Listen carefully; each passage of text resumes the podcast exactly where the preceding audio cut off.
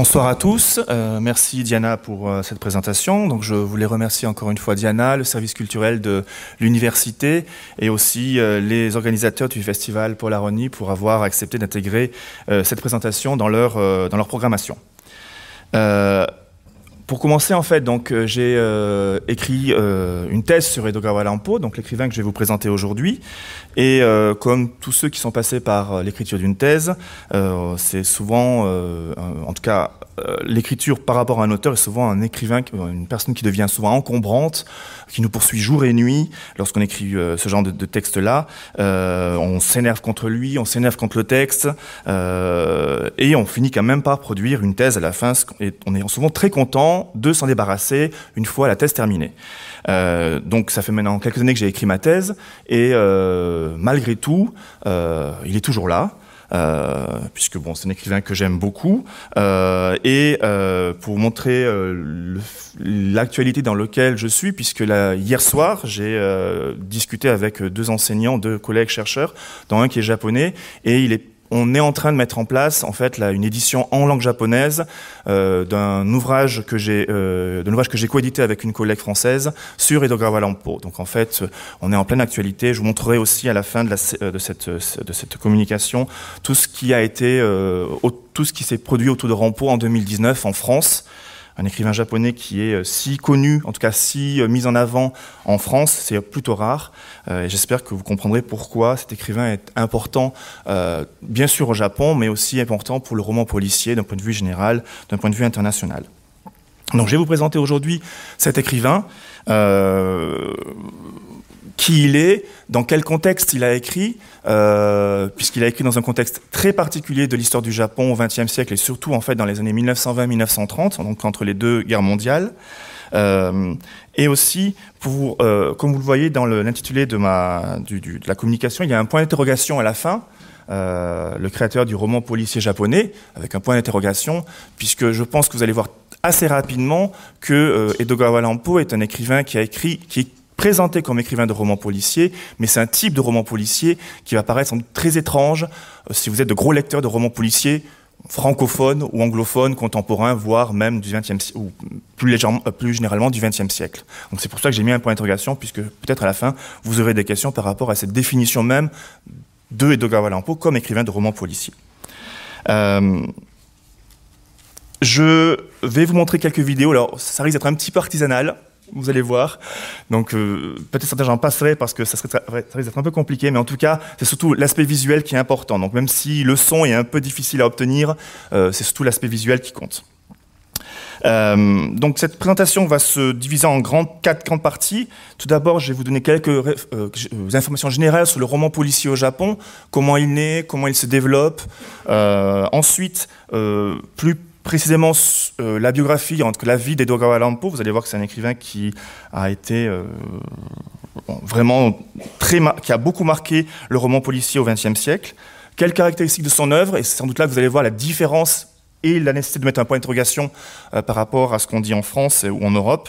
Et enfin, toute la postérité qu'il a eue, donc plutôt sur l'aspect contemporain de Dogawa Lampo, puisqu'il est mort en 1965. Donc, euh, on a célébré, euh, il y a quelques années,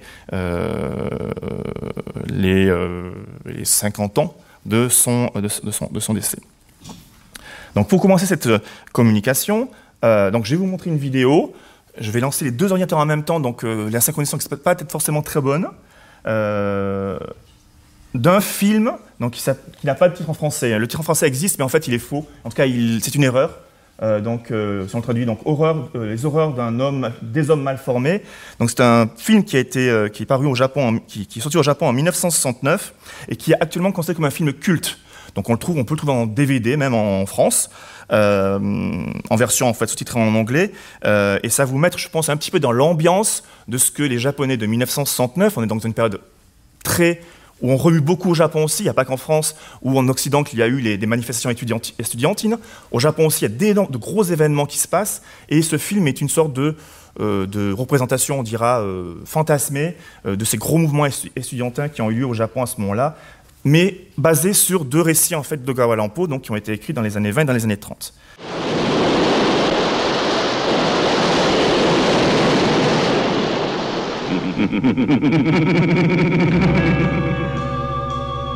俺は奇形人間の王様だ美しい女どもを奴隷にして好き放題に暮らすのだ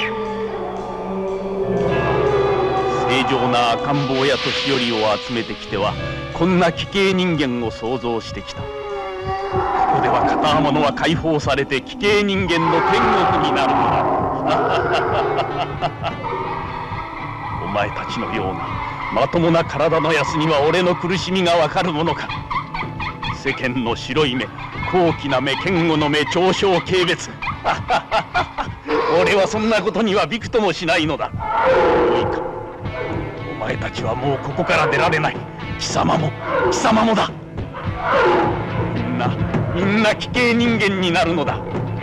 俺はその日の来るのを待っていた。世界のどこにもないような奇形人間にするためにな。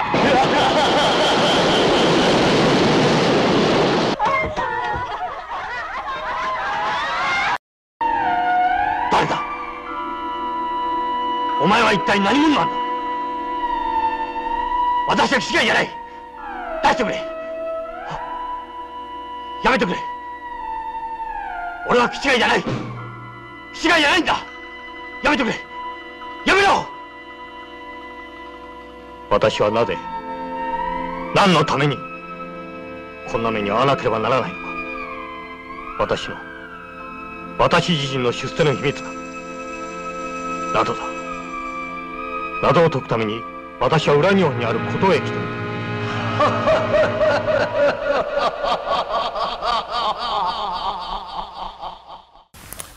Euh, donc c'est la bande-annonce en fait du film qui est sorti donc en 1969. Donc, vous voyez que c'est quand même très particulier.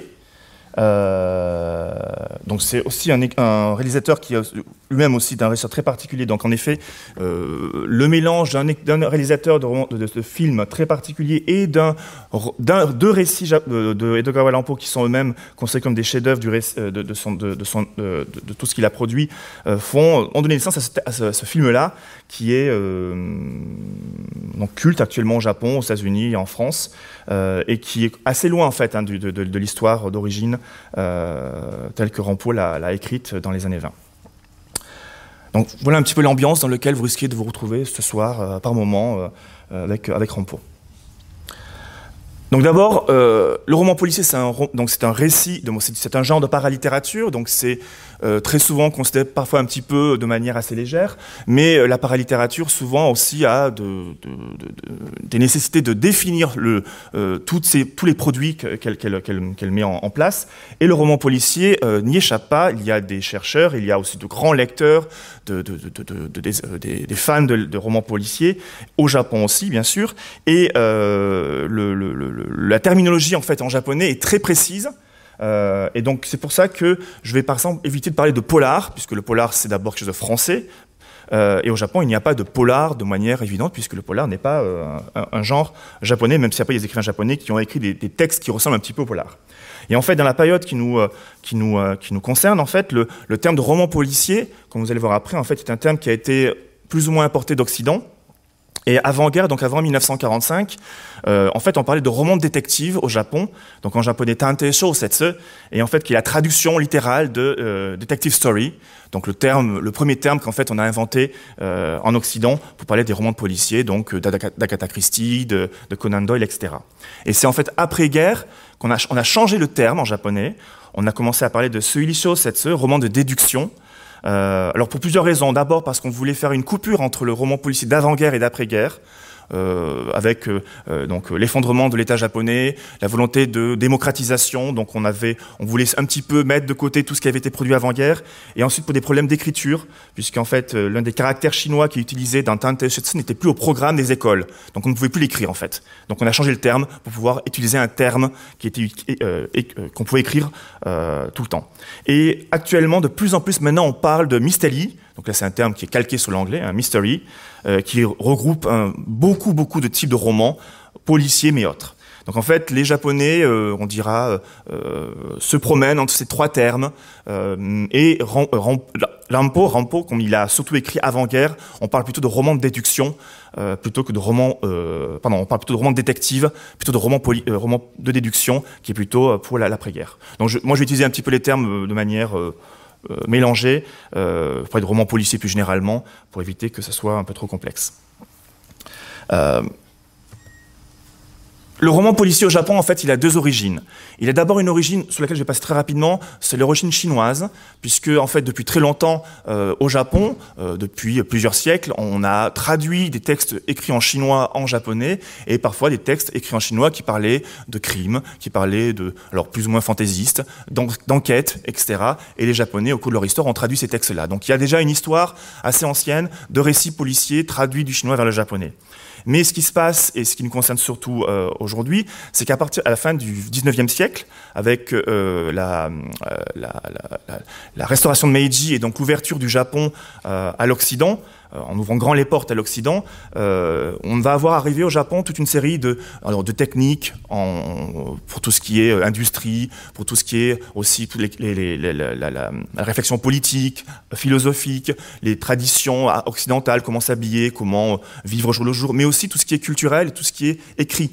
Et euh, dans cette soif de découverte de l'Occident, les Japonais vont s'intéresser en fait aux récits qui racontent des crimes en, donc en Europe, aux États-Unis aussi, mais surtout en Europe.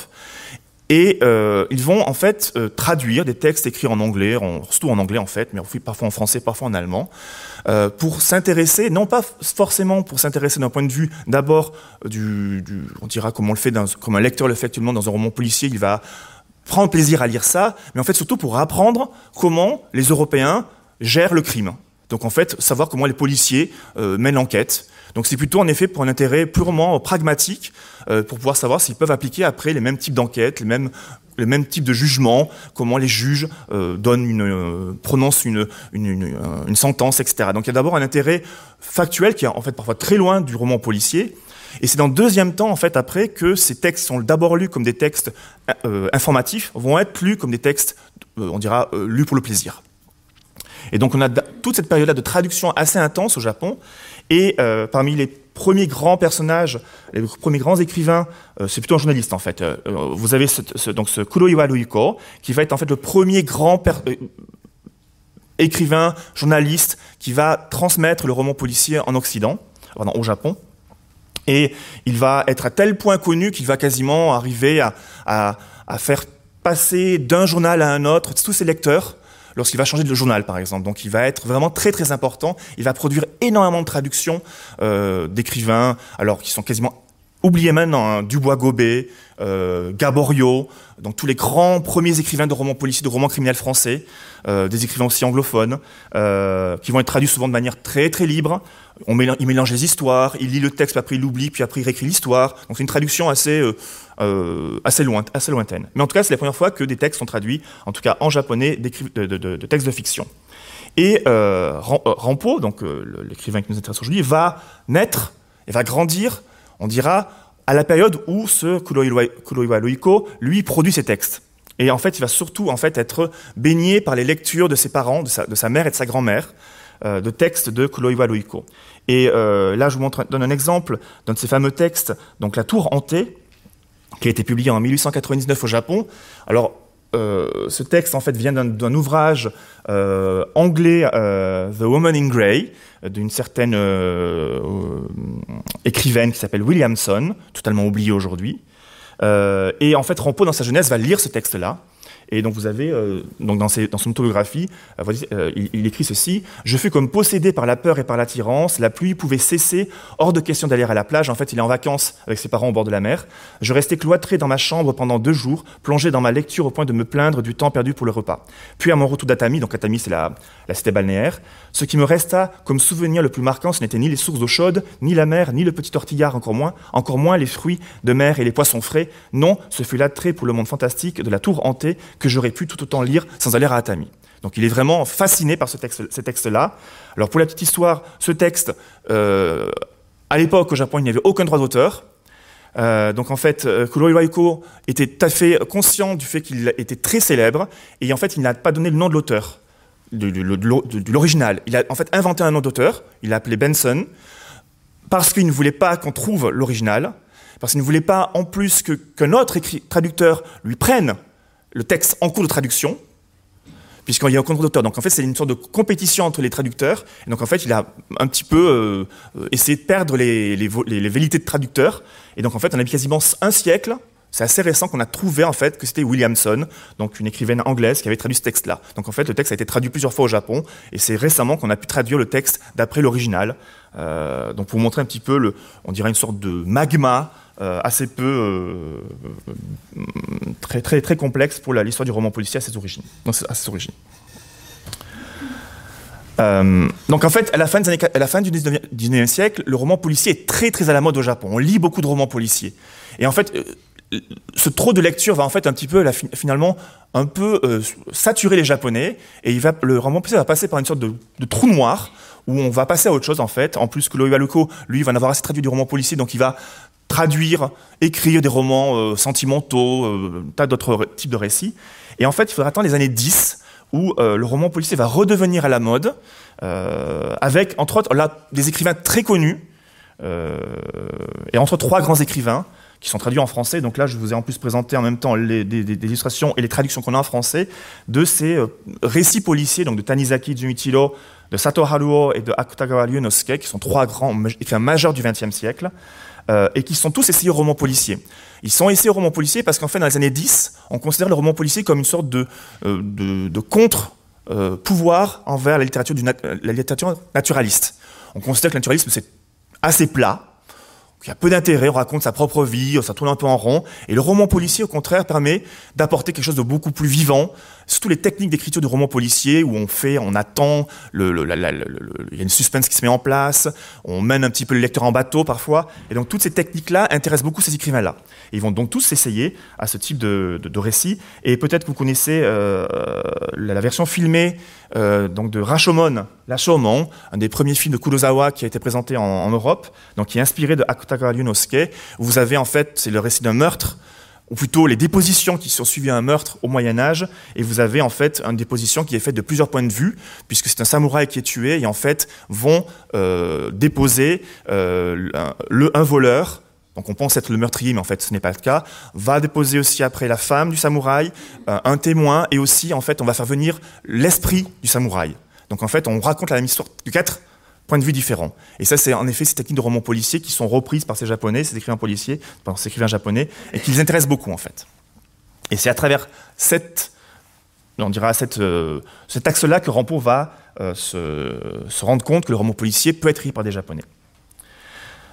D'autres types de romans policiers beaucoup plus japonais, on dira, dans le sens où ils sont un peu moins influencés par l'Occident, c'est ce qu'on appelle le Tori Monocho. vous avez aussi une traduction en français qui existe, donc c'est, on a la chance en français d'avoir beaucoup de traductions de, textes japonais. Et le plus grand représentant, c'est Okamoto Kido, qui en fait euh, raconte des récits en fait qui se passent euh, au, XVIIIe siècle. Donc en fait, c'est des récits policiers, un peu de KPDP, si vous voulez, des romans policiers historiques, euh, où on fait souvent intervenir des fantômes, etc. Mais quand on cherche bien, en fait, on se rend compte que ces récits qui se passent au XVIIIe siècle, au XIXe siècle japonais, donc qui se passent dans une période ancienne, en fait, sont souvent sur des bases de récits occidentaux. En fait, ils s'inspirent de récits occidentaux qu'ils transforment et qu'ils déplacent chronologiquement euh, dans, euh, dans, un passé plus ou moins ancien. Il va avoir beaucoup d'influence. Et le Torimonocho est un genre à part au Japon. C'est du roman policier, mais vraiment identifié euh, comme roman policier historique, si vous voulez, même si la base historique est assez faible. Arrivé les années 20, où c'est là l'explosion en fait du roman policier au Japon, vraiment tel que euh, on le pratique euh, encore actuellement. Et euh, le roman policier au Japon va passer par les publications en revue. Encore actuellement, d'ailleurs, on décrit beaucoup plus par les revues, par feuilletons, que par des publications, on dira, en ouvrage complet d'un seul coup. Et la grande revue qui va lancer le roman policier, qui va lancer Rampo, c'est donc une revue qui s'appelle Le Jeune Homme Moderne, Shinseinen, qui a, qui a été publiée pendant 30 ans qui va vraiment être la base où quasiment tous les écrivains de romans policiers du Japon vont passer pour présenter leur première œuvre euh, à partir des années 20, 30, 40, moins 50, puisque dans les années 50, la revue s'arrête. Et vous avez aussi, donc là, c'est présenté à droite, des revues spécialisées de romans policiers, très vite en fait, vous avez des écrivains qui vont publier des revues. Euh, on ne parle que de romans policiers, alors que l'autre revue, le jeune moderne, parle de romans policiers, mais parle aussi de plein d'autres choses, de golf, de, de, récits modernistes, de récits de voyage, etc. Mais les revues à droite, là vous avez Profil, vous avez Nouveau Goût, sont vraiment des revues très très spécialisées, où on présente des écrivains européens, on discute des enquêtes, on présente des enquêtes menées par des policiers, il y a des, récits, donc des, fictions, etc. Donc vraiment des revues qui sont souvent beaucoup moins longues, là vous voyez 1922-1923, il y a quelques numéros puisqu'en fait, il n'y a pas assez encore de lecteurs, de qui peuvent permettre d'avoir un soubassement économique. Parmi les grands écrivains, juste quelques noms sur lesquels je vais rapidement passer, qui ont marqué le, roman policier en même temps qu'Edogawa Lampo. Euh, Kosaka Ifuboku, en fait, qui a présenté, c'est lui en fait qui a mené Rampo euh, à la revue. C'est un médecin euh, et qui a beaucoup fait, a beaucoup écrit de nouvelles en fait, mais du genre plutôt en effet qui est basé sur les enquêtes euh, médicales. Euh, Hamao Shiro, qui lui était en fait un juriste, donc il a beaucoup écrit de textes policiers, mais en lien avec la justice. Donc comment se passe, comment un avocat menait une enquête, ou comment un jugement pouvait être effectué au Japon. Koga Saburo, qui lui est le représentant du ce qu'on appelle le roman le plus orthodoxe. Il refuse tout ce qui est fantastique, tout ce qui est un petit peu bizarre. Lui veut vraiment du roman policier très droit, où tout, tout peut être vérifié, etc. Euh, il, a été, à la base de beaucoup de, de, de débats qui vont avoir, lieu au Japon dans les années 30 pour définir le roman policier. Et Uno Dzusa, qui lui est en fait à cheval entre le roman policier et la science-fiction, puisqu'en fait à l'époque, le roman policier recouvre plein de choses. Le roman policier, mais la science-fiction, le roman euh, d'horreur, etc. Non, on n'a pas encore bien défini ce que c'était le roman policier. Et deux autres écrivains plus importants, euh, un qu'on a la chance de connaître en français, Yumino Kyosaku, qui a écrit beaucoup de nouvelles, mais aussi un énorme ouvrage de 300-400 pages traduit en français. C'est une histoire assez bizarre où un, un, un, jeune homme est enfermé dans un hôpital, euh, un hôpital psychiatrique. Il a tout oublié et en fait, il comprend petit à petit que finalement, il a tout oublié parce qu'en fait, il est l'objet d'une expérience psychanalytique, psychologique, qui l'a mené à tuer des personnes en fait. Et le, le livre tourne un peu en rond puisqu'en fait, on a plusieurs textes, l'un dans l'autre une sorte de poupée gigogne. Donc c'est d'un point de vue de la structure même du texte, c'est assez étonnant. Et Oguri Mushitaro, pour terminer avec ces grands écrivains du roman policier d'avant-guerre, euh, vous avez un exemple d'une page à droite d'un de ces énormes ouvrages aussi qu'il a écrit, euh, qui mélange euh, de l'astrologie, des, des, considérations kabbalistiques, je rappelle qu'on est dans les années 30 au Japon, hein, donc c'est quand même très loin, ça, est très loin des lecteurs. Il y a des, des, symboles qui apparaissent dans ces textes. Souvent, les textes sont quasiment incompréhensibles. Si on a, beau lire le texte, on ne comprend rien même quand on est japonais. Donc c'est vraiment des jeux où on pousse très très loin les techniques d'écriture, mais qui restent du roman policier, même si parfois l'enquête disparaît un petit peu dans tous les essais, euh, on dirait, d'écriture. Et pour terminer cette présentation générale du roman policier, en fait, le roman policier au Japon va avoir du mal à se définir dans les, avant, avant guerre et même actuellement encore, puisqu'en fait, il va y avoir des débats très importants à savoir ce qu'est le roman policier, puisqu'il vient d'Occident, en même temps il y a une influence chinoise, et les Japonais dans les années 20-30, les écrivains veulent acclimater le roman policier au Japon. Et en fait, il va y avoir un débat entre deux types de romans policiers. D'un côté, ce que certains vont appeler un roman détective ou un roman policier malsain, ou roman détective hétérodoxe, où en fait, l'important c'est de faire peur, de, faire frissonner le lecteur, où on n'hésite pas à faire intervenir le fantastique, le sanguinolent, le gore, euh, aussi les questions sexuelles, etc. Donc on, va très loin dans ce que la censure permet au Japon à, cette époque-là. Et de l'autre côté, vous avez les romans de, romans policiers sains, orthodoxes, qui veulent à tout prix avoir un roman de policier qui ne se base vraiment que sur des faits euh, dans la fiction bien sûr, où on ne fait pas appel à des fantômes, etc., tout ce que vous voulez, on ne va pas chercher euh, à pousser le, le, le, le, lecteur dans ses euh, désirs les plus bizarres, les plus, extrêmes. Et en fait, Rampo va osciller très souvent entre les deux et va très largement tomber Mal, malgré lui, mal, malgré ce qu'il dit, malgré lui du côté du roman détective hétérodoxe. Donc ce qui est assez bizarre dans ces récits. Donc vous avez déjà le film, voyez l'extrait de film où on est loin des types de romans policiers où vous avez un meurtre, point, après on mène l'enquête à la Colombo ou à la Gata Christie. On est très loin de tout ça. Donc qui est Edgar Allan Poe? Donc, vous voyez, là de 1894-1965, il a vécu assez longtemps pour en écrire un roman policier parce que malheureusement beaucoup sont morts pendant la guerre. Euh, donc en fait, Rampo euh, est né dans une famille assez, euh, aisée. Donc vous l'avez là en photo, entouré à 14 ans. Euh, et en fait, il va lorsqu'il il, va assez vite s'intéresser aux romans policiers d'abord dans les versions japonaises que ses parents, sa mère et sa grand-mère lui lisaient, lui lisaient pardon. Et c'est pendant ses études de, à Tokyo qu'il va vraiment commencer à lire Conan Doyle, Edgar Allan Poe, tous ces grands écrivains qui sont traduits en japonais à cette époque-là. Il lit aussi l'anglais d'ailleurs en même temps. et il va s'intéresser à ces écrivains-là et il va se rendre compte que c'est ce qui l'intéresse. Donc il va mener des études d'économie, il va les faire parce qu'il faut les faire, euh, mais il, en fait s'intéresse beaucoup plus à la lecture et au roman policier.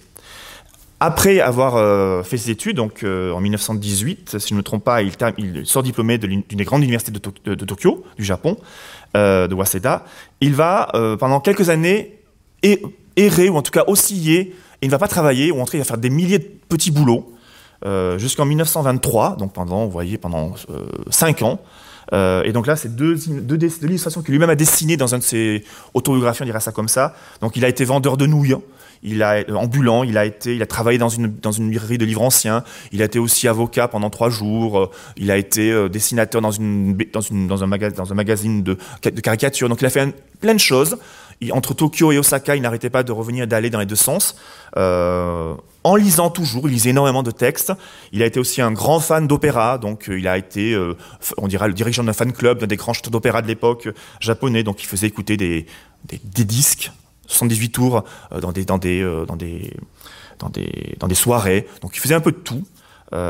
et donc c'est à la lecture, entre autres, des grands écrivains que je vous ai présentés tout à l'heure, qui se rend compte que finalement, le roman policier peut être écrit en japonais. Parce que pour lui, pendant très longtemps, il a considéré que la langue japonaise n'était pas faite pour le roman policier. Il considérait qu'il fallait écrire en anglais. D'ailleurs, on a dans ses archives des CV écrits en anglais où il se propose à partir aux États-Unis pour écrire en anglais des romans policiers.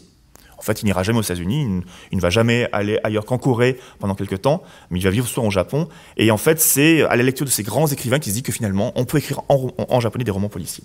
Et donc, il se lance, surtout à la fin des années 10, il commence à écrire des petits textes qu'il ne publie pas ou qu'il ne trouve pas de publication qui accepte ces textes. Il, euh, prend beaucoup de notes sur les textes qu'il écrit, qu'il lit, pardon. Euh, et c'est à la tout début des années 20 euh, qu'il arrive grâce donc à Kosaka Fuboku, donc un des écrivains, l'écrivain médecin, euh, a postulé ou en tout cas a proposé deux nouvelles dans, le magazine donc de Shinsenin, le jeune homme moderne, qui vont être acceptées donc en 1923. Alors au passage, euh, Edogawa Lampo euh, il y a un jeu de mots assez euh, complexe euh, sur, sur, son identité. Edogawa Lampo, c'est un nom de plume. Son nom d'état civil, c'est Hira Italo. Est son nom de famille, Italo son prénom. En fait, tout commence par Edgar Allan Poe. Donc comme beaucoup de japonais de l'époque, c'était à son policier, il s'intéresse à Edgar Allan Poe. Si on prononce Edgar Allan Poe en japonais, d'abord c'est comme ça, Edoga Allan Poe. Et quand on le prononce, c'est Edoga Allan Poe. Si on en tout cas si on découpe autrement, ça devient Edogawa Lampo. Et donc on arrive à la fin à Edogawa Lampo. Donc en fait c'est un hommage à Edgar Allan Poe, euh, son, nom de plume est un hommage à Edgar, Allan Poe, donc Edogawa Lampo.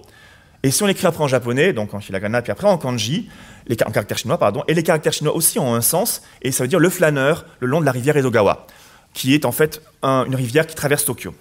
Donc on peut faire des références aussi après, si vous voulez, à, à Binyamin avec le flâneur. En effet, il va avoir une forte influence sur la description de Tokyo. Il va beaucoup décrire Tokyo et il est aussi considéré comme un des grands écrivains qui a beaucoup décrit Tokyo dans les années 20 après divers euh, événements dont je vais vous parler après. Donc voilà un petit peu euh, pourquoi euh, Hira Italo a pris le nom de Edgar Edogawa Lampo.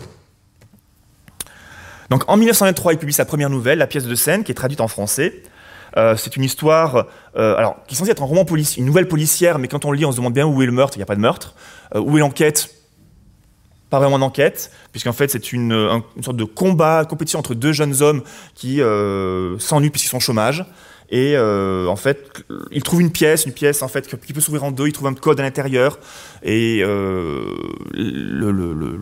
l'objectif, c'est en fait de, décoder le, code, donc Edgar Allan Poe. On fait des références à Edgar Allan Poe à l'intérieur dans le texte. On fait des références au Scarabée d'or, à tous les, les, grands textes de Allan Poe. Et finalement, un des deux arrive à trouver un trésor, de l'argent, et euh, donc je, vais vous dire la fin. Hein. Et en fait, l'autre ami lui dit Mais euh, le code que tu as décodé là à l'instant, regarde, si tu fais comme ça, il y a un autre sens au code. Et donc, en fait, ça marche sur le, système braille.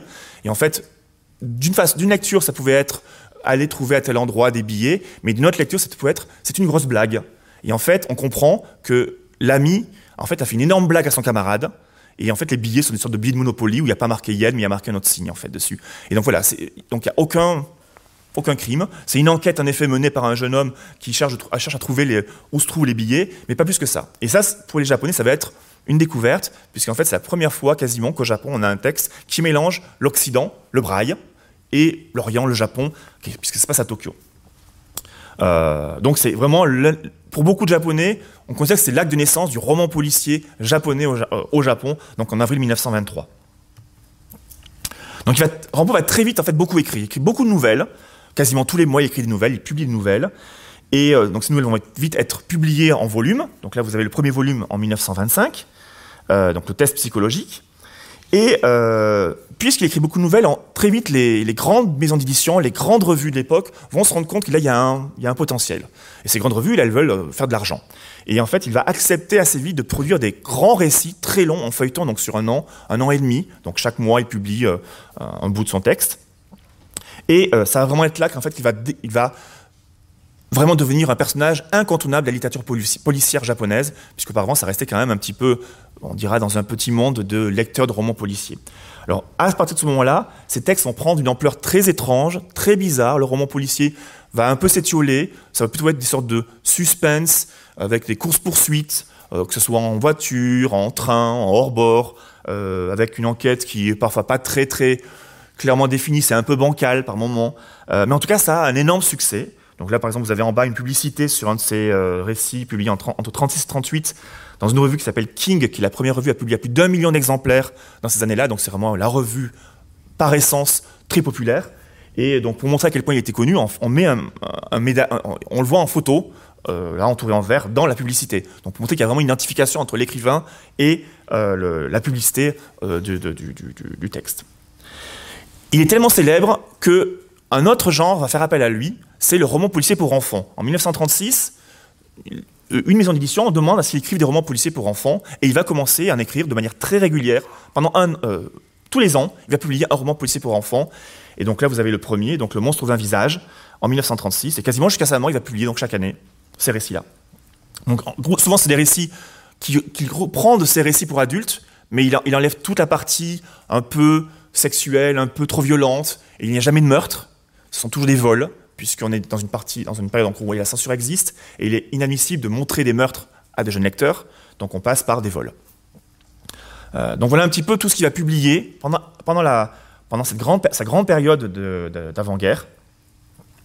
Et euh, juste pour vous mettre en contexte par rapport à ce qui se passe à ce moment-là au Japon, on a une sorte d'atmosphère, c'est pas un mouvement politique ni un mouvement artistique, c'est une sorte d'atmosphère qu'on appelle Elo Gulonan Sense. Elo c'est érotique, érotique que, gudo c'est grotesque, grotesque, et nonsense, nonsense, donc euh, le, non-sens en français. Et en fait, c'est une période qui dure de 1928 à 1932, où le Japon pousse le plus loin possible la, démocratie, la démocratie et le, on dira euh, l'absence de censure. Donc les, maisons d'édition, euh, les films vont être relativement libres. Je dis bien relativement, on n'est pas non plus dans une démocratie à ce moment-là. Et on va publier énormément de choses avec des images parfois très étranges. Euh, là, par exemple, vous avez l'encyclopédie visuelle du crime. donc c'est un tout petit fascicule qui publie en 1932 où on voit des, cadavres, on voit des, exemples de, torture, euh, mais on voit aussi des bouts de, des bouts de corps humains en cire. Euh, donc il y a une sorte d'imagerie visuelle qui se met en place qui peut être parfois très très très étrange. et ça, ça va être en fait inséré dans le dernier volume des œuvres complètes de Rampo qui sont publiées à l'époque. Donc en fait, il y a une identification entre ce qu'écrit Rampo et ce que euh, l'époque, euh, en tout cas, trouve comme très intéressant ou très attirant. Euh, d'ailleurs, ça va être tout de suite interdit, en fait. Hein, cette encyclopédie qui est très fine hein, va être interdite. Mais on a trouvé quelques traces en code document actuellement. Autre exemple, par exemple, toujours dans ces, dans ces revues qui existent, l'encyclopédie illustrée de l'avant-garde et du bizarre contemporain, donc c'est un titre à rallonge. Donc là, c'est une grande maison d'édition, donc c'est plus euh, un public très restreint, où là, on montre énormément d'images, donc on voit alors beaucoup d'érotisme. Alors, on est en 1931, donc c'est un érotisme très soft. Hein. On montre des jambes de femmes, qui dansent. Euh, on montre, euh, donc ça c'est pour l'érotisme. Pour le grotesque, on va montrer, alors on est dans une période où, le colonialisme est très important, donc on montre par exemple des tribus au fin fond de, l'Asie, la Papouasie-Nouvelle-Guinée, donc avec des masques très étranges. on montre aussi des, buildings de New York dans, des, dans des dispositions très particulières, donc des photos un petit peu d'avant-garde. Donc on mélange tout ça dans le même texte, dans le même livre, et donc c'est très à la mode à ce moment-là au Japon. Et pour, vous, pour lier ça à Rampo, vous avez à droite une illustration qui est publiée dans un de ses textes, Inju, la proie et l'ombre, euh, où vous avez donc, euh, à l'époque, on illustre quasiment chacune des, feuilletons, chacune des, des, publications. Et donc là, vous avez, c'est dans un récit où il y a une, histoire de sadomasochisme, et donc vous avez une image où on voit en effet donc euh, une scène sadomasochiste, et là on est vraiment très loin, on est vraiment limite de ce que peut accepter la censure japonaise. Mais ça passe. Dix ans après, ça ne passera plus. Donc on est vraiment dans une sorte de, de, période de libéralisation maximale de ce que pouvait permettre euh, le, Japon euh, avant-guerre. Et Rampo va être identifié comme un représentant de ce mouvement-là, alors que lui ne veut surtout pas en entendre parler. Mais il écrit ça en fait, donc euh, c'est un, peu, un peu complexe pour lui à gérer tout ça. ça je passe parce que ça c'est une vidéo. Et le texte le plus connu, et d'ailleurs qu'on a encore une fois la chance d'avoir en français, qui a été publié en français il y a 2-3 ans, je crois maintenant, c'est Le démon de l'île solitaire, où on a, et c'est un de ceux qui a inspiré la, vidéo dont je, vous montrais tout à l'heure en fait. Donc c'est une histoire assez abracadabrante de d'homme, d'un bossu qui, qui, qui, la terre entière et donc il a décidé d'éradiquer la terre entière et à la place de construire, de remonter les êtres humains tous difformes euh, et en fait, c'est une enquête entre deux, de, deux hommes qui vont mener l'enquête sur une île solitaire pour retrouver donc ce, personnage-là. Donc, on a des scènes très étranges, encore une fois, où on voit des êtres se promener. Alors, vous avez vu dans le film, hein, de travers. Euh, on a aussi, pour, pour, on dira un petit peu plus encore, euh, titiller le lecteur, il y a un personnage qui est homosexuel. Alors, à l'époque, c'est une fois des choses quasiment impensable, mais le personnage existe. Euh, donc vous avez toute une sorte de mélange, un, magma euh, assez incroyable d'images. Et il y, a quand même une enquête, parce qu'il y, a quand même plusieurs meurtres. Mais quand on lit le texte, l'enquête part vite euh, à volo et finalement, au bout de la moitié du texte, finalement l'enquête est résolue. Et après, c'est un peu les fantasmes des Dogawa Lampo sur différentes, façons, sur différentes thématiques. Mais en tout cas, c'est vraiment un des textes fondamentaux pour comprendre l'œuvre de, de. Les années 30 au Japon, peut-être vous le savez, mais c'est une période où le militarisme euh, prend de plus en plus de, force. La démocratisation qu'on avait vécue, que les Japonais ont vécu dans les années 20, commence un petit peu à, s'affadir. Et en fait, euh, Rampo écrit du roman policier, et comme dans beaucoup de dictatures, le roman policier est très mal vu, puisqu'on décrit un état d'une société euh, où il y a des crimes, où la société va mal, et donc pour une dictature qui déclare que tout va bien, ça ne passe pas sous l'Allemagne nazie, quasiment tous les romans policiers ont été interdits, ou en tout cas, on a dû écrire du roman policier euh, très édulcoré. Au Japon, c'est un peu la même chose. En fait, on va écrire du roman policier jusqu'aux années 35, 36, 37, puis après, c'est quasiment impossible. Rampo, lui, va quasiment ne plus rien écrire, puisqu'en fait, euh, ses textes vont soit être. Alors, le texte le plus connu, c'est euh, La Chenille, qui, donc c'est une nouvelle aussi, qui va être interdit, puisqu'en fait, ça rencontre une relation sadomasochiste entre un militaire qui revient de la guerre, estropié, et sa femme. Sa femme euh, ne, peut, ne peut parler avec lui que par euh, les, yeux, en fait, puisqu'il ne parle plus, il n'entend plus. Donc, euh, en fait, c'est par les regards, etc., que le seul contact est, possible, et par les relations sexuelles. Et en fait, la fin est terrible, mais c'est vraiment un texte de, de cet Hello Goulot, puisqu'en fait, à la fin, la femme n'en peut plus de voir cet homme qui ne peut rien faire, et en fait, elle va le, alors, l'énucléer. Le seul lien avec la, réalité qu'il avait encore, elle, ne peut pas en avoir, elle ne peut pas le maîtriser. Donc, pour avoir une maîtrise seule de son mari, elle lui perce les yeux. Et après, le mari va se tuer. Et ça, pour les, militaires, c'est inenvisageable qu'un militaire se fasse euh, euh, sadiser par sa femme. Donc, le, texte va être interdit. Euh, d'autres textes vont être, on va demander à Rampo de les réécrire parce que c'est trop encore une fois, trop sexuel, il va refuser. Donc en fait, les textes vont ne plus être réédités. Et pendant la guerre, en fait, il ne va plus vivre de, son écriture puisqu'il n'écrit, n'écrit plus rien. Quelques rares textes pour enfants. Parfois, il écrit sous pseudonyme, mais quasiment plus rien. il va en fait, à la place, commencer à faire, parce qu'il est un petit peu maniaque par moment, et en fait, il va commencer à classer ses affaires euh, tous les documents qu'il a conservés en archive. Et ce que vous avez à droite, en fait, c'est une sorte de bibliographie où il colle plein de choses, en fait, euh, des plans, des cartes de visite, euh, des publicités. Donc, ce que j'ai montré tout à l'heure, en fait, ça vient de ces, de ces textes-là. Donc, on peut suivre sa vie avec différents documents qu'il a collés patiemment, en mettant des annotations. Donc, on a un document vraiment de première main de ce que lui a vécu au Japon en ce moment-là par exemple, voilà, on trouve ça comme page. Donc il a collé des publicités, des textes qui le concernent dans les, dans les, dans les journaux. Donc là, à gauche, on le voit dans son jardin avec sa femme, euh, donc dans une revue qui euh, est une revue People de l'époque. Euh, on le voit aussi caricaturé en haut à droite dans une autre revue. donc ça, ça se passe en 1934. Donc on a une sorte de scrapbook où on peut et c'est assez grand, c'est assez, grand comme, comme, comme, comme format. Euh, par exemple, aussi, il avait une manie de faire les plans de ses maisons. Il a déménagé une trentaine de fois. Donc, euh, on peut suivre toutes ces, toutes ces plans de ses maisons. Et donc là, par exemple, c'est la dernière maison où il a vécu, euh, une très grande maison, et elle existe encore. Donc, on voit que le plan correspond parfaitement. Hein. Donc, on, suit ses évolutions dans Tokyo au fur et à mesure. Et la guerre se terminant, donc il est, le roman policier va tenter de renaître. Il va renaître grâce aux Américains, surtout puisqu'en fait, en 1945, le Japon est occupé par les Américains, et euh, tous les GI, en fait, ont, entre autres dans leur besace, euh, des romans policiers. Et ces romans policiers, en fait, après, vont être laissés au Japon, et les Japonais qui ont quasiment eu une sorte de coupure pendant quasiment dix ans euh, pour avoir accès aux romans policiers en, anglais, les, grands lecteurs vont se jeter sur ces romans policiers laissés par les GI américains. Et donc, il va y avoir une sorte de redémarrage très rapide de la littérature policière au Japon.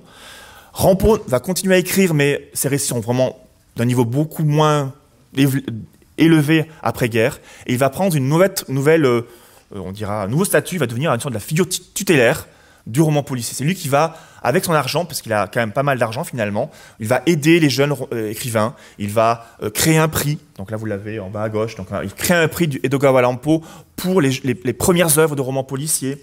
Il va euh, être aussi euh, rédacteur en chef de revues policières qui renaissent à ce moment-là au Japon. Donc il va vraiment aider les, jeunes, les, nouveaux euh, écrivains et il va tenter de pousser à la renaissance du roman policier. Là, il y a une image qui est très connue, puisqu'en fait, là, il a, donc, il a 60 ans et il est à côté de Mishima Yukio, donc des grands écrivains du Japon. Et en fait, ils, se connaissent. Hein. donc là, il y a une sorte de Mishima n'a jamais écrit de roman policier, à ce que je sache, mais en fait, ils étaient amis, ils se connaissaient, et en fait, Mishima aimait beaucoup Edogawa Lampo, et d'ailleurs, Mishima a écrit, a adapté au théâtre des, une œuvre de, euh, de, de, Edogawa Lampo.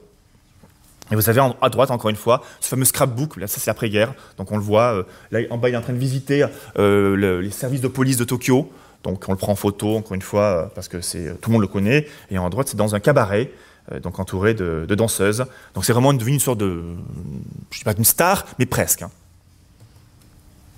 Et euh, pour montrer l'ampleur de ce qu'il a écrit, donc euh, il y a plusieurs œuvres complètes qui ont été publiées, et la dernière, dont vous l'avez à gauche, donc ces œuvres complètes qui sont en livre de poche, et vous avez 30 volumes, sachant que chaque livre compte environ 500-600 pages. Donc vous imaginez l'ampleur de tout ce qu'il a écrit et tout n'est pas encore à l'intérieur de ses œuvres complètes. Et à droite, vous avez en fait les couvertures de la série complète des œuvres pour enfants. Donc vous voyez qu'il a, été très très prolixe pendant euh, toutes euh, euh, ces années, donc en 23, 1900, début 1960. Donc, quelles sont les thématiques? Donc, Vous avez déjà vu apparaître quelques thématiques de son œuvre. D'abord, L'écriture de Rampo est assez particulière. Si vous, même si vous les lisez en français, on se rend assez vite compte qu'il y a des techniques d'écriture. Euh, D'abord, il s'amuse avec le, roman, policier. Alors c'est étonnant parce qu'en fait, il, est censé avoir présenté le roman policier au Japon, entre autres, mais en même temps, il s'en amuse beaucoup. Donc en fait, euh, dès les premiers textes, on voit qu'il il, il, connaît très bien le roman policier. Il connaît, quasi, il quasi, beaucoup, lu en anglais, en japonais, et donc il connaît très bien toutes les techniques. Et en fait, très vite, il va s'amuser avec. Donc il va parfois écrire des romans des, nouvelles ou qu'il présente comme des, enquêtes et en fait à la fin on se rend compte que c'est pas une enquête. Donc en fait il mène son lecteur en bateau complètement. Euh, donc ça c'est une technique qu'il utilise beaucoup. Il va pas écrire forcément des romans policiers, on dira classiques avec un meurtre, une enquête et une résolution à la fin. C'est assez rare en fait chez lui finalement. Il aime bien aussi mettre en abîme, donc des histoires des histoires. Donc, euh, on, par exemple, un lecteur, un, personnage intervient, il va raconter une histoire, et dans cette histoire-là, on raconte une autre histoire. Donc, il, s'amuse à faire ça. Donc, c'est vraiment une technique qu'il utilise beaucoup.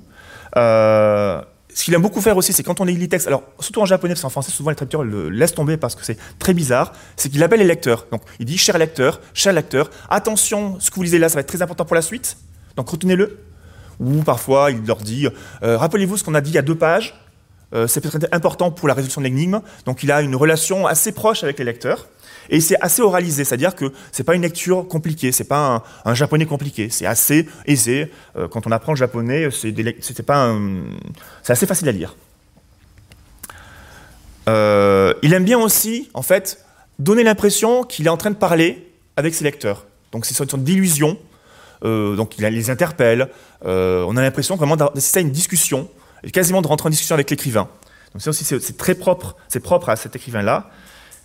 Il fait beaucoup, alors l'intertextualité, il fait beaucoup de références, puisqu'il est un grand connaisseur, à d'autres textes, ce qu'on appelle l'intertextualité en fait. Donc il, fait, cite nommément Edgar Allan Poe, Conan Doyle, ses, écrits, ses auteurs, ces personnages disent Ah, mais ça, ça ressemble à une enquête que, qui a été menée dans un texte de Edgar Allan Poe de, ou d'Agatha Christie. Donc il y a beaucoup de références euh, aux textes souvent occidentaux, mais pas que. Euh, et aussi, ce qu'on appelle la spectacularisation, c'est qu'en fait, ces textes sont souvent de grands spectacles. Il fait très souvent référence au spectacle, au cinéma, au théâtre, ce qu'on appelle les panoramas, donc des, euh, mises en scène euh, en cercle avec de grandes peintures. Et donc en fait, très souvent, ça se passe dans les cinémas, ça se passe dans les, panoramas. Et les enquêtes sont souvent une sorte de mise en scène de ce qu'on peut trouver dans un film. Et après, pour les thématiques, donc vous avez déjà vu pas mal. Hein. Alors, j'ai mis en crochet hein, les sexualités déviantes, puisque c'est une thématique de l'époque, donc que ce soit le, sadisme, le masochisme, l'homosexualité, euh, toutes ces, sexualités qui sont à l'époque considérées comme anormales, puisque à l'époque tout ça n'est vraiment pas, euh, on dira, euh, considéré comme des sexualités appropriées, et donc en fait il va s'en faire un malin plaisir de les présenter dans ses, dans ses récits.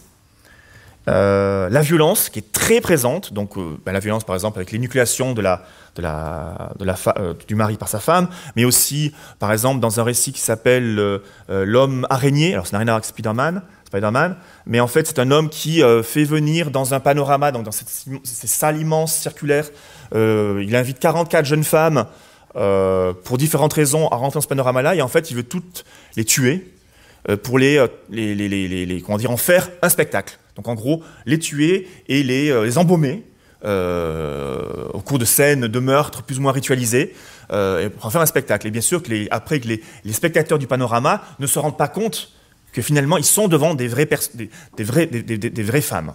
Donc c'est un petit peu ces plaisirs qu'ils montrent par rapport à la violence.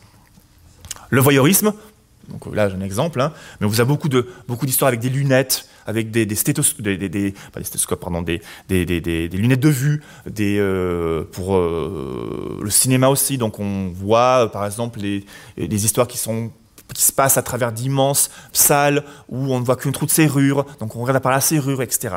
Donc ça aussi, c'est une technique qu'il utilise beaucoup. Les spectacles, je ne reviens pas puisque je, je, viens de vous le dire. Et la ville qui est très présente. C'est considéré comme un des écrivains les plus importants pour la question de Tokyo euh, de cette époque-là, dans les années 20 en sachant que, il n'est pas de Tokyo, il est d'Osaka, donc euh, c'est pas sa ville de naissance, mais il s'installe euh, à la fin des années 20 à Tokyo. Et euh, par exemple, la première étude académique universitaire qui a été publiée sur Edo Gawalampo au Japon dans les années 80 était en fait une étude académique sur Tokyo, sur Tokyo et Rampo. et par exemple, il est très, intéressé puisqu'en fait, en 1923, vous avez un gros tremblement de terre à Tokyo qui rase la ville. Il y a quasiment 140 000 morts et disparus. Et Rampo publie la même année son premier texte. Et en fait, après, tous ces textes ne vont pas parler forcément du tremblement de terre, mais ils vont parler d'un nouveau Tokyo, donc les cinémas, les voitures, les grandes avenues qui sont recréées, euh, les spectacles, la radio par exemple qui commence à se développer, euh, donc tous ces spectacles, le cabaret, donc vraiment le Tokyo moderne tel qu'on le, on le trouve aussi d'ailleurs à Paris, avec les années folles, euh, à Berlin ou à, ou, à, New York. Et pour terminer, donc le Rampo culte, donc Rampo meurt en 1965. La fin de sa vie est un peu difficile, même s'il est censé être donc, le grand représentant du roman policier. Mais euh, il faut bien voir qu'à partir des années 60, les lecteurs en ont un petit peu assez de ces récits policiers abracadabrants. un peu fantastiques, bizarres. Et en fait, ils, ont ils, cherchent un autre type de roman policier. Et en fait, c'est un autre écrivain qui va quasiment devenir le deuxième grand écrivain de roman policier, qui est traduit aussi en français, qui s'appelle Matsumoto Seicho, et qui est en fait le grand écrivain de roman policier social. Donc lui, il est beaucoup plus ancré dans la société, donc c'est des enquêtes minutieuses avec des écrivains, pardon, des, enquêteurs. Alors c'est peut-être un peu proche de Simenon, si vous voulez, mais là, il n'y a plus de fantastique. C'est en gros euh, des histoires du quotidien où il y a le, meurtre qui apparaît, on mène l'enquête, etc. Et c'est vraiment très très loin de ce qui se passe avec euh, Edogawa Lampo. Mais les, lecteurs ont besoin d'autre chose. Après 20, euh, 30 ans d'écriture, on dira, qui part dans tous les sens, ils veulent autre chose. Euh, il faudra attendre les années 70, euh, lorsque les jeunes lecteurs vont, les étudiants surtout, vont en avoir assez de ce roman social, ils vont redécouvrir en fait les écrivains du roman policier d'avant-guerre, puisque les années 60 sont donc un mouvement de bouleversement pour les étudiants. Euh, on a de grandes manifestations à la fin des années 60 à Tokyo et dans les grandes cités universitaires du Japon. Et en gros, le roman policier naturaliste où on mène une enquête on dira tout tranquille, ben c'est le roman policier à papa, et eux ils veulent un roman policier qui est beaucoup plus remuant, et donc en effet un roman policier où c'est euh, gore, euh, sanglant, violent, et donc ils retrouvent tous ces écrivains d'avant-guerre, et c'est là que, donc par exemple, le film que je vous ai présenté, l'ex que je vous ai présenté date de 1969, on est en plein dans la période. Et vous avez plusieurs films comme ça qui vont apparaître à ce moment-là, qui reprennent des textes, des, textes de Rampeau. Alors, euh, par exemple, vous avez en haut à gauche un film qui s'appelle Le Lézard Noir, donc qui a été écrit par Rampeau dans les années 30, donc c'est une enquête euh, assez classique, pour le coup, même si euh, elle, est, étrange, vous allez voir pourquoi après. Et donc ça, ça a été réalisé en 1970 par Fukasa Kindi, qui est plutôt spécialiste de romans de, de films de Yakuza. Et alors, vous allez voir que c'est, il y a plusieurs niveaux de compréhension. Donc c'est un récit qui raconte l'histoire d'une, en fait, d'une femme qui vole des, ce qu'elle trouve le plus beau au monde. Donc elle vole des diamants, mais elle vole aussi des êtres humains euh, pour les mettre dans son musée, qui est sous l'eau. Euh, et donc là, vous avez à gauche cette voleuse, euh, Madame Midorikawa. et donc en fait, bah, pour les humains, en fait, elle, va les, elle, les empaille ou elle les embaume. Donc l'histoire se passe où en fait, l'histoire se raconte surtout l'enlèvement d'une jeune fille qu'elle considère comme la plus belle jeune fille du Japon. Euh, un enquêteur apparaît pour essayer de l'empêcher, et euh, les morceaux de bravoure sont à la fin du film, puisque vous avez donc euh, à la fin du film, on arrive dans son musée, donc on voit des diamants, on voit des œuvres d'art, et on voit entre autres, étonnamment, donc des, scènes de combat, entre autres avec un homme qui se bat avec un Américain quasiment nu, donc juste ce qu'on appelle le fundoshi, donc le, ce qu'on connaît avec un peu le, ce que les, sumo portent, mais de manière moins. Euh, c'est un, tissu, en fait, un coton, donc en sous-vêtements, si vous voulez. Et je ne sais pas si vous le reconnaissez, mais c'est Mishima Yukio qui joue le rôle. Donc ce grand, ce grand écrivain, euh, à, la, fin de sa vie, se met en scène, donc figé, euh, quasiment nu, en train de se battre avec un Américain. Euh, et donc je rappelle que Mishima lui-même avait adapté au théâtre l'œuvre dont on voit ici euh, une image du film. Donc en fait, si vous voulez, il y a eu le texte de Rampo, adaptation théâtrale par, Mishima, et le scénario en fait est devenu le, pièce est devenu le scénario du film. Et dernière chose, pour compliquer un petit peu le tout, donc Rampo et Mishima se connaissaient, donc la, Rampo est mort à ce moment-là, et en fait, donc je ne sais pas si vous le voyez bien, mais en fait, la, voleuse en fait est un homme. C'est un, travesti qui est très célèbre au Japon, qui est d'ailleurs toujours vivant, il est maintenant très âgé, euh, qui s'appelle Miwa euh, Akihiro. Euh, et donc, donc, cet homme qui joue un rôle de femme, qui parfois se travestit en homme dans le film, était l'amant de Mishima. Donc vous voyez, c'est vraiment assez compliqué tout ça à gérer. En tout cas, c'est très complexe, mais ça fait partie des films cultes. Et vraiment, pour le coup, ce film est très difficile à trouver. On en trouve une version entière sur YouTube dans un état assez mauvais. Euh, il n'est pas réédité en DVD. Il passe parfois dans les, festivals qui sont sur Rampo, sur Mishima ou sur le, film japonais, euh, on dira euh, un petit peu extrême.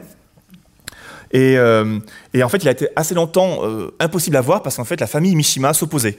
À la présentation de ce film-là, puisque la famille Mishima a, a, pendant très longtemps s'est opposée à beaucoup de choses par rapport à la, à aux publications et à tout ce qui était au cinéma par rapport à, donc à, leur, à leur père ou à leur, ou à, euh, à leur époux, à, l'époux pour, sa femme. Donc ça, c'est les années 60. Et en fait, après, euh, l'œuvre de Rampo va vivre sa vie. Donc là, vous avez quelques exemples. Euh, donc vous avez par exemple, il existe un café Rampo à Tokyo. Euh, vous avez une euh, publication assez récente de 2015 de La Tour hantée, dans ce fameux livre dont je vous ai parlé auparavant, qui a été réédité dans une traduction contemporaine et surtout a été euh, illustré par Miyazaki Hayao, donc ce grand créateur de dessins animés, puisqu'il dit lui-même qu'en fait, la, hum, alors je vais pas m'appeler le, je crois que c'est le, un, de ses dessins animés en fait est inspiré de la maison hantée, de la tour hantée, pardon, de la tour hantée. Euh, donc en fait, même Miyazaki Hayao s'est inspiré de certaines histoires pour enfants de Rampo. Et donc quand vous ouvrez l'ouvrage, vous avez au début une vingtaine de pages dessinées par euh, Miyazaki Hayao, euh, donc qui a, illustré ce livre. Et aussi, même en Europe, vous avez donc un réalisateur tchèque qui a écrit, donc qui a, illustré une nouvelle, la, chaise humaine. En fait, c'est un système, vous savez, en fait, vous avez une page avec une image, donc on peut faire une sorte de petit film en faisant passer les images les unes après les autres, et le texte est après. Donc vous voyez que Rampo, euh, après-guerre, les années 60-70, et surtout actuellement, il devient une sorte de personnage au-delà des frontières japonaises. Donc ça je passe, c'est un film. Donc le temps que... Donc ça je passe, ça aussi c'était des films mais je les passe puisque c'est trop compliqué. Euh, et pour montrer en effet à quel point Rampo n'est plus un écrivain que connu au Japon, là vous avez des différentes traductions dans différentes langues, donc en allemand, en italien, en coréen, en espagnol, en chinois de Taïwan, en russe, en anglais, et alors en espéranto, c'est assez anecdotique, mais c'est avant-guerre, c'est la première traduction en, langue étrangère. Euh, et euh, en français aussi, puisqu'en fait c'est la France, en, langue, française, qui possède quasiment une version les plus longues, en tout cas le plus de traductions qui existent. Alors ça a commencé très tôt, puisque ce que vous avez à, gauche, c'est la première fois que le texte de Rampo apparaît en France, en 1954. Donc Rampo est toujours vivant.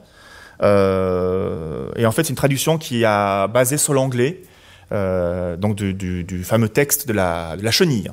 Donc, euh, on est dans un ouvrage de roman policier, un noir magazine, c'est du, noir, donc c'est du, policier. Mais euh, si vous lisez La Chenille, il n'y a, aucune enquête pour le coup dans La Chenille. Donc, dès le début, en fait, Rampo est présenté comme une sorte d'écrivain de roman policier, mais, qui sur un texte qui n'est pas policier. Et après, donc, dans les années 80, 90, il va y avoir toute une série de publications de traduction qu'on trouve encore actuellement, hein, et qui, qui ont traduit tous les nouvelles qui sont les plus connues et qui, ont été pendant très longtemps considérés comme ce qu'il a, fait, de mieux. Et c'est que récemment qu'on commence un petit peu à travailler et à traduire des euh, récits, euh, les récits longs. Donc par exemple, euh, Edogawa donc Le démon de l'île solitaire, qui est une dernière publication, et une autre que je vous montrerai après. Il a aussi, peut-être certains connaissent, si certains s'intéressent au manga, il a été beaucoup adapté en manga, et entre autres par un auteur de manga qui s'appelle Maruo Suehiro, Maruo Suehiro, qui est surtout réputé pour être dessinateur de manga, mais érotique. Euh, et donc là, vous avez trois de ces œuvres qui ont été publiées en français, qui ont été traitées en français aussi, donc L'île Panorama, La Chenille et Rampo Panorama. Et donc là, vous avez une, vision fantasmée de l'auteur de manga par rapport au récit de, de Rampo, mais c'est très très fidèle à, l'imagerie que Rampo a mis en place et au texte. Euh, mais c'est quand même du coup euh, assez violent par rapport aux images. Et en 2019, donc je vous parlais qu'il y avait une actualité, voilà un petit peu tout ce qui a été publié en France en 2019, donc pas forcément publié, mais sur une actualité. Donc euh, à gauche, c'est la première fois qu'en France, on publiait une sorte de... j'ai participé à la publication d'un sorte de, d'ouvrage où on présente Rampo. Donc vous avez des essais, vous avez des traductions, vous avez aussi une bibliographie, vous avez aussi des images, des photos euh, de Rampo. Euh, vous avez donc au milieu les dernières traductions qui ont été faites en français un amour inhumain, donc c'est euh, euh, des nouvelles aussi, certaines qui sont très intéressantes. Il y en a deux qui sont surtout très intéressantes. Une qui, raconte, c'est le titre du, recueil, Un amour inhumain, c'est un amour entre une poupée et un homme. Et la femme, puisque l'homme est marié, tombe jalouse de la poupée et donc va tuer la poupée à la fin. Et le mari ne va pas supporter et va se tuer lui aussi après. Donc une autre vision de l'amour hein, entre donc, euh, les poupées et, euh, et, les humains. Et il y a d'autres nouvelles aussi. une qui est assez étonnante, c'est une. s'appelle L'étrange enquête docteur Mera. vous avez donc une histoire, ça se passe dans le Tokyo moderne, donc dans des immeubles qui sont face donc en verre, donc il y a des systèmes de miroirs qui se mettent en place, et on comprend qu'en fait il y a un opticien qui tue des, des personnes en se positionnant face à une pièce donc dans l'immeuble en face où, euh, où, les gens vivent, et en fait, il les, il les oblige à agir par rapport à leur propre projection. C'est-à-dire qu'il s'habille, il met en place, il met des mannequins, il construit un mannequin qui porte les mêmes habits, euh, qui euh, a le même faciès que la personne qui vit en face, et par un système de miroir, la personne qui vit en face, se croyant se voir de l'autre côté, euh, considère que puisqu'en face, il bouge, lui aussi doit bouger. Puisqu'un miroir, logiquement, ça ne fait que refléter votre propre image. Et en fait, l'opticien s'amuse, si vous voulez, à lancer les, les, mannequins dans le vide. Et donc, du coup, ben, la personne qui se voit partir dans le vide part suite dans le vide donc c'est des jeux comme ça sur les miroirs, sur la ville. Euh, c'est assez étonnant comme histoire, mais c'est très intéressant pour comprendre un petit peu les fantasmes de Rampo et aussi de la ville euh, japonaise, euh, la ville de Tokyo à l'époque. Et dernière chose, c'était pris en 2017, mais pour montrer que c'est quand même reconnu, puisque cette traduction dans, dans, notre grand roman, Le Vampire, a reçu un prix de la traduction littéraire en, ben, il y a quelques, quelques semaines. et il y a même, en fait, il y avait l'année passée, la traductrice donc qui est Miyako Slocombe, d'un autre texte, avait elle aussi reçu un prix par rapport à des textes Rampo. Donc vous montrez qu'en fait Rampo est traduit assez souvent en français et en plus reçoit des prix reconnus comme, en tout cas à la fois pour la traduction et à la fois pour le contenu, est vraiment reconnu comme un, écrivain majeur de la littérature, au-delà même de la littérature policière. Et je vais m'arrêter là. Voilà. Je vous remercie.